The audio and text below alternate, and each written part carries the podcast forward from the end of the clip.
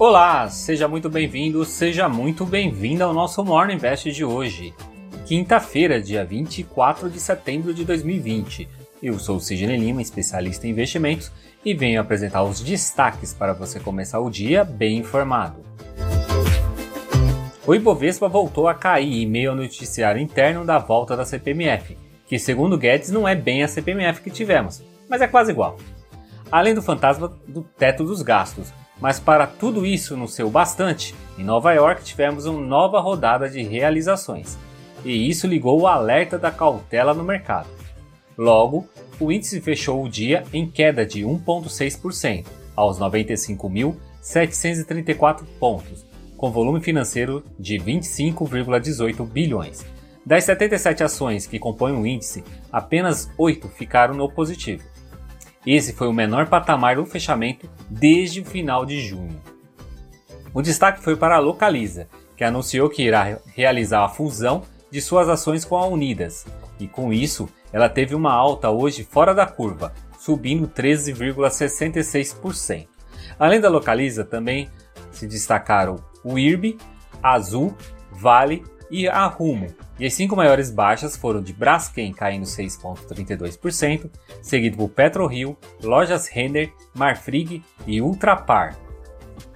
O IPCA 15, índice de preço do consumidor da base 15, elevou 0,45% em setembro na comparação mensal, como informou o IBGE. No acumulado dos últimos 12 meses, acelerou para 2,65% e no acumulado de 2020, o índice está em 1,35%. O índice de confiança do consumidor da Fundação Getúlio Vargas subiu 3,2 pontos na passagem de agosto para setembro. Isso ficou com 83,4 pontos. Essa é a quinta alta do indicador. Nos indicadores do mercado de juros futuros, ficou assim.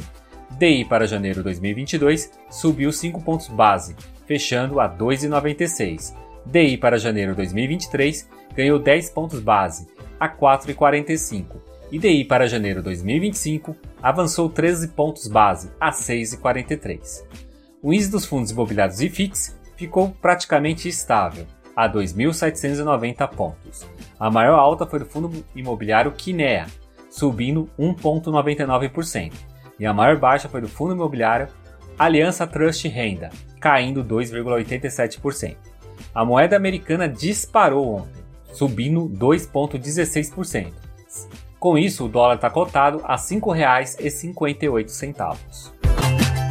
Em Nova York, após a alta do dia anterior, as realizações voltaram e novamente puxada por empresas de tecnologia. A Nasdaq caiu 3,02, a SP 500 recuou 2,37 e a Dow Jones teve uma queda de 1,92%. O PMI divulgado pelos Estados Unidos teve uma queda de 55 em agosto para 54 em setembro, ficando dentro das expectativas. Como o índice média acima de 50, isso significa que está tendo crescimento na economia. Com o receio que as eleições presidenciáveis dos Estados Unidos possam acabar nos tribunais, o presidente Donald Trump diz que é importante a corte ter os nove juízes. Em eventos na Casa Branca, o presidente colocou mais dúvida sobre a integridade do processo eleitoral, dizendo sem apresentar provas que a aplicação de um voto pelo correio por causa da pandemia do Covid-19 poderia ter mais fraudes. A agenda de hoje está um pouco vazia. Teremos o número dos pedidos de seguro-desemprego dos Estados Unidos e por aqui a divulgação da arrecadação federal pela Receita Federal. Esses foram os destaques dessa quinta-feira do nosso Morning Invest. Esse conteúdo está disponível nos principais agregadores de podcast, como Deezer, Apple, Google e Spotify. Então já aproveita e compartilhe esse conteúdo para mais pessoas. Tenha um ótimo dia e eu te encontro amanhã, aqui nesse mesmo canal. Então, até lá!